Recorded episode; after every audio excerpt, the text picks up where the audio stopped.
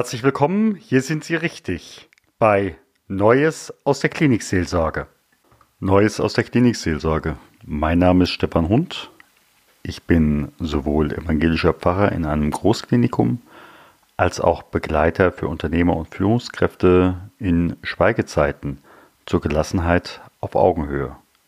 Hier erfahren Sie unter stefanhund.com mehr über mich und meine Arbeit. Aber nun zurück zum Podcast. Los geht's. Ja, liebe Hörerinnen und Hörer, ich habe wieder eine besondere Ehre. Ich habe die Ehre, Sandra Manz zu begrüßen. Wir sprechen jeden Tag so viel. Und eigentlich sollten wir sprechen können. Wir machen das doch, na, je nach Alter, bei mir sind es rund 54 Jahre, schon ganz, ganz lange dass man aneinander vorbeisprechen kann, auch wenn es die gleiche Sprache ist, das erleben wir Tag ein, Tag aus. Es gibt kein Gelingen, keine Garantie für Gelingen von Kommunikation. Mehr noch, manche Kommunikation macht auch krank. Mitarbeiter wie Patienten. Und wenn ich da auf das Krankenhaus gucke, ist so die eine Seite, aber die allgemeine Pflege, da ist es nicht anders. Heute habe ich Sandra Manz zu, ganz, zu Gast. Sie betreibt mit großem Erfolg eine Sprachgutakademie. Liebe Frau Manz, erstmal ganz herzlich willkommen. Ja, danke. Danke und ich freue mich. Ja, nee, ganz Freude ist meinerseits. Wenn Sie sich einfach mit ein paar kleinen Eckpunkten mal vorstellen können, damit die Hörer einfach eine Idee haben, wer ist da auf der anderen Seite? Ja, ich bin Sandra Manz. Ich bin äh, das achte von neun geborenen Kindern. Das mhm. wird nachher vielleicht noch eine Rolle spielen. Ich bin in der Welt der Pflege groß geworden, habe da viel erlebt, nicht alles freiwillig. Und äh, habe daraus einen äh, neuen Beruf, eine neue berufliche Situation gestaltet und kreiert und leite heute die Sprachgutakademie in Großwallstadt in Unterfranken, eine Bildungsstätte für ja, für freidenkende, für freigeistige Menschen, die äh, bewusst mit Kommunikation umgehen, die viel Kommunikationsanforderungen in ihrem Beruf möglicherweise haben und die sich ähm, professionalisieren wollen mit dem Fokus auf gesunde Kommunikation. Jeder, den sowas interessiert, der ist bei uns gut aufgehoben und herzlich willkommen. Was wir im Besonderen machen, ist, dass wir Denkmuster reflektieren, dass wir das Hören trainieren. Das ist mhm. was ganz, ganz Wichtiges in der Kommunikation. Wir sensibilisieren für Sprachmuster und wir differenzieren Gefühlsmuster. Also wir schauen genauer hin, was ist denn das, was da gerade bewegt oder stört oder blockiert oder hilfreich ist. Und mit dem Bewusstsein können die Menschen einfach ihr Potenzial, das sie haben, für ein gutes Gespräch, für einen guten Dialog besser abschöpfen. Denn das meiste haben die Menschen schon. Sie nutzen es nur noch nicht richtig oder im falschen Moment oder merken spät das, was schiefgegangen ist. Ja. ja. Und dafür sind wir da. Dafür öffnen wir hier Tür und Tor und gehen ins Training und in die Reflexion. Hm. Ist es eigentlich den meisten bewusst, wie sie kommunizieren oder gab es aber manchem schon ein Erschrecken? Den meisten ist es nicht bewusst. Die meisten Menschen geben sich Mühe. Die meisten Menschen meinen, ich haben auch eine gute Absicht in vielerlei Richtung. Mhm. Ähm, und ich glaube, dass sogar die meisten Menschen gut zurechtkommen in kommunikativen Anforderungen, solange die Stimmung gut ist. Also in mhm. guten Stimmungen, in Räumen im Umfeld von Wohlwollen und Respekt und also was Freundliches, was, was Menschliches, was, ja, wie das Leben so ist, kommen die allermeisten Menschen gut klar. Das mhm. sind gar nicht so empfindlich und wir können uns auch ganz gut einlassen auf etwas, was uns vielleicht ja auch ein bisschen fremd ist oder so. Aber in dem Moment, wo Stimmungen kippen, also wo Sorgen da sind, Schmerzen, Ängste, Fragezeichen, Irritation, Kontrolle abgeben, solche Sachen, da wird schwierig. Und da reicht den meisten Menschen halt nicht das aus, was sie so aus dem Leben mitbringen in der Kommunikation, weil sie dann nicht zugreifen können Potenzial. und dann sind sie eher impulsiv, sie sind tendenziell emotional, sie geben sich immer noch Mühe, aber sie schaffen es nicht mehr. Und dann ja, plumpst halt schon mal was aus dem Mund raus oder da kommt was im Gesicht äh, zum Vorschein, was dann für die Situation oder für diesen Menschen, um den es da gerade geht, nicht so gut ist oder auch äh, provokant ist ähm, oder etwas, was einem selber auch schadet. Und ähm, deshalb ist das Training im Grunde immer sehr, sehr stark damit verbunden, etwas bewusst zu machen. Mhm. Also ich kann das nochmal wiederholen. Potenzial haben wir. Ab, gute Absicht auch. Ähm, ich glaube, die wenigsten Menschen stehen morgens auf und nehmen sich vor, das heute mal richtig schlecht zu machen. Das glaube ich nicht. Ich glaube, die meisten wollen die Dinge gut machen. Ja, aber es fehlt dann an Bewusstsein und äh, es geht zu schnell, es ist zu viel, sehr viele Reize. Und äh, dann achtsam zu sein und aufmerksam und konzentriert ist nicht ganz so einfach. Mhm. Einfach mal ein ganz spezielles Thema. Wie gesagt, so der tägliche Ablauf innerhalb von Pflegesituationen, sei es im Altersheim, sei es innerhalb von Krankenhaus, die sind ja oftmals schon stressbelastet, wenn ich alleine an die Stellenpläne und die faktischen Präsenzen denke und ja. was noch alles äh, getan werden muss. Ganz viele Menschen bekomme ich über die Arbeitsämter signalisiert, gehen mit dem Stichwort Tod. Da haben sie einfach ihre Schwierigkeiten, ähm, kann ich mir auch gut vorstellen. Und irgendwann geht's nicht mehr auf der Arbeit. Was ist da so Ihre Erfahrung? Mm, ich glaube schon, dass Menschen, die im Gesundheitswesen arbeiten, in ihren verschiedenen Funktionen und Positionen, bewusst ist, dass der Tod allgegenwärtig ist. Ähm, er ist, er ist es ja sowieso im Leben. Äh, nur im Klinikum oder in der Pflegeeinrichtung spielt er natürlich noch eine, eine vorrangigere Rolle, denn oft geht es um Leben oder Tod. Ähm, die fehlende Reflexion darüber, glaube ich, in den Teams, vielleicht auch in den interdisziplinären Teams, ist etwas, was vielen zu schaffen macht. Also wenn ich nicht drüber sprechen kann oder mich nicht zeigen darf, wenn es auch Tage gibt, wo ich nicht so gut mit umgehen kann ähm, oder mich äh, auch zeigen kann, wenn ich sage, du, das ist für mich in Ordnung, ich mache das gerne und das wird nicht ähm, als seltsam betrachtet, dann äh, glaube ich, äh, geht es ganz gut. Erst wenn mich so viel Arbeitsdichte davon abhält, auch meinen Bedürfnissen mit dem Tod umzugehen, vielleicht auch Abschied zu nehmen mit den Angehörigen, nochmal eine gute Begegnung zu haben mhm. oder sowas, wenn ich mir das nicht leisten kann, ja, aufgrund hoher Anforderungen, dann kommen Menschen in so einen Zwiespalt. Also sie wüssten schon, wie es ginge, haben aber zu viel anderes zu tun, schieben es dann weg. Äh, es gibt eine andere Notsituation und dieses emotionale Hin und Her, ich glaube, das ist ein Problem.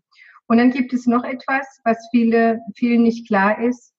Die Pflegenden selbst reflektieren, meine ich schon, also zumindest zum, zum gewissen Grad. Aber die Menschen, die in die Kliniken und Einrichtungen kommen, Familien, Patienten, ähm, Betroffene, also die alten Menschen, die ja unmittelbar betroffen sind von einer Situation, die sich vielleicht ihr Leben lang nicht wirklich Gedanken um den Tod oder um das Sterben oder um den Schmerz des Loslassens gemacht haben, die sind für die Pflegenden oft die viel größere Herausforderung. Denn sie haben die Aufgabe, mit sich selber klarzukommen. Also das ist klar, das ist ein professioneller Auftrag auch. Aber sie haben die Aufgabe, diese hochemotional, also schicksalshafte Momente dieser Situationen gut zu begegnen zwischen ihren ganzen Anforderungen. So, und da gibt es jetzt natürlich äh, Angehörige, ähm, die kommen damit, haben sich vielleicht beschäftigt mit dem, mit dem Alter der Mutter und was da kommt. Und jetzt hat aber diese Tochter noch eine Schwester und, oder noch einen Bruder. Und diese Schwester und der Bruder, die sehen das alles völlig anders. Das heißt, die Pflegende bekommt nicht nur die Patientin oder die Seniorin, sondern die bekommt Tochter Nummer eins, Tochter Nummer zwei und Bruder, also Sohn. Mhm. Und sie hat plötzlich die Aufgabe, eine familiäre Situation über die Reflexion des Todes, des, äh, der Entscheidungen, die dann anfallen und so mitzutragen. Und diese Komplexität dieser emotionalen, emotionalen Anforderungen, wenn die Leute nicht geschult sind oder trainiert oder auch mal reflektiert und begleitet, das macht große Probleme Mhm. Und ich glaube, dass das auch immer wieder ein Grund ist, warum Leute sagen, oh, ich, also ich, ich glaube, ich gucke mich woanders. Mhm. So, ja. Es gibt einfach zu wenig Regeneration und zu wenig Auflösung von emotionalen Themen, die, die, die wir jeden Tag dort erleben. Das mhm. Päckchen mhm. ist irgendwann zu groß, ja. Ja. Ja, ja zumal äh, ich habe letzte Woche den Kollegen interviewt, der lange im Hospiz gearbeitet hat. Und er ja. sagte, dass äh, ungefähr ein Drittel der kommenden Angehörigen, sie hören zwar das Wort Hospiz, aber ihnen ist gar nicht klar, dass mhm. wir hier über die letzte Station reden. Mhm. Mhm. Also ich glaube, diesen Arzt und wenn es dann heißt, wir haben hier keinen Arzt außer den äh, Hausärzten, mit denen wir eh zusammenarbeiten, da sind manche total irritiert, können damit das gar nicht umgehen.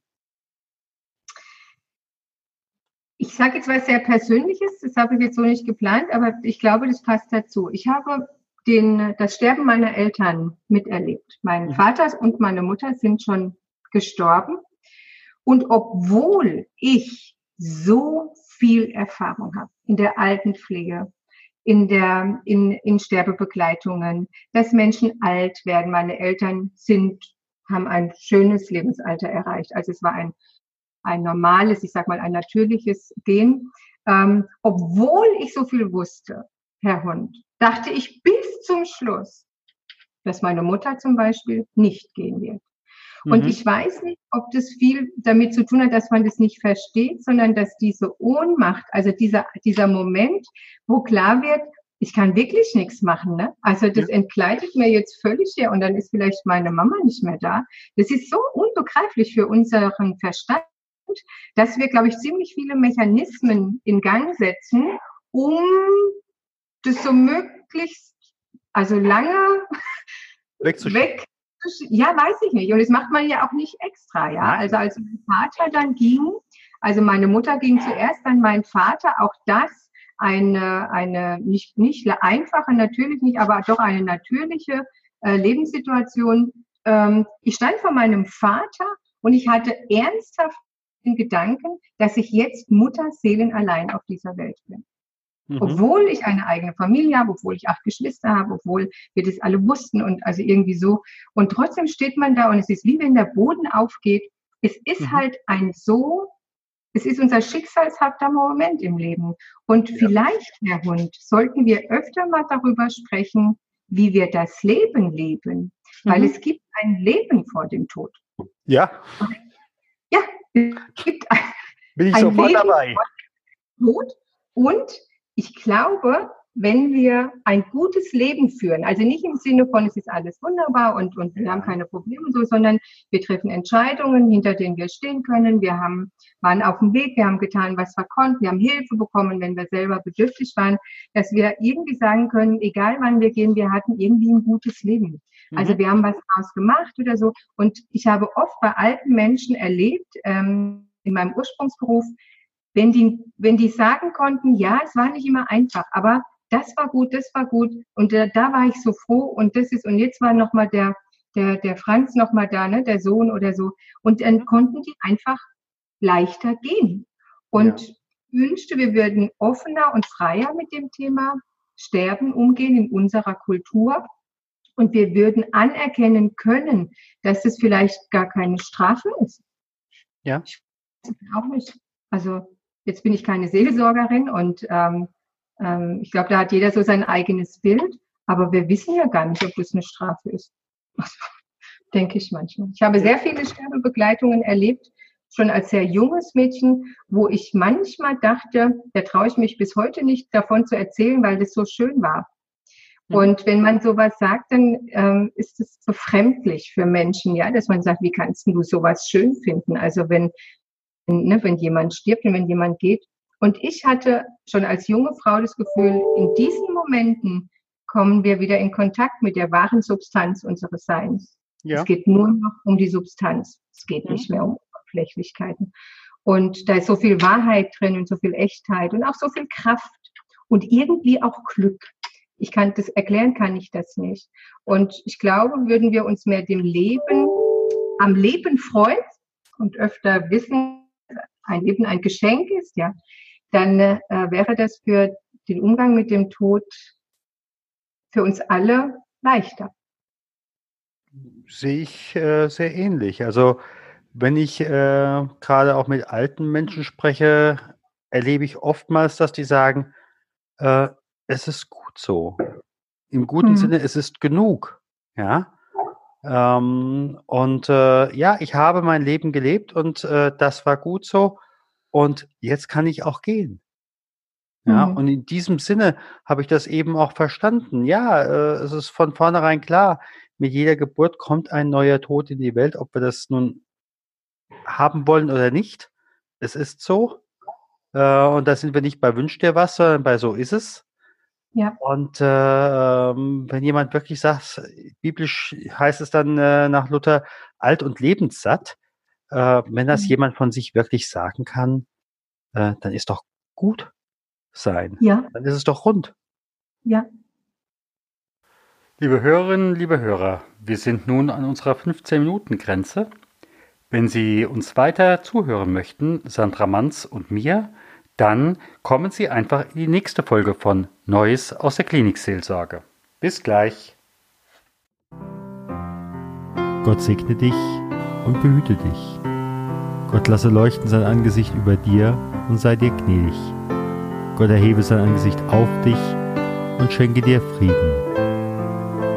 Geh hin im Frieden Gottes.